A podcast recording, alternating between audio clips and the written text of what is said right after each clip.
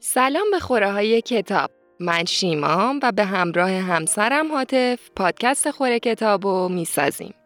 تو این پادکست می‌خوایم به نقل از کتابا براتون از آزادی بگیم. یعنی از جنبه های مختلف مثل روانشناسی، جامعه شناسی، اقتصادی، سیاسی، تاریخی، مذهبی، ادبی و هنری به مسئله آزادی نگاه می‌کنیم.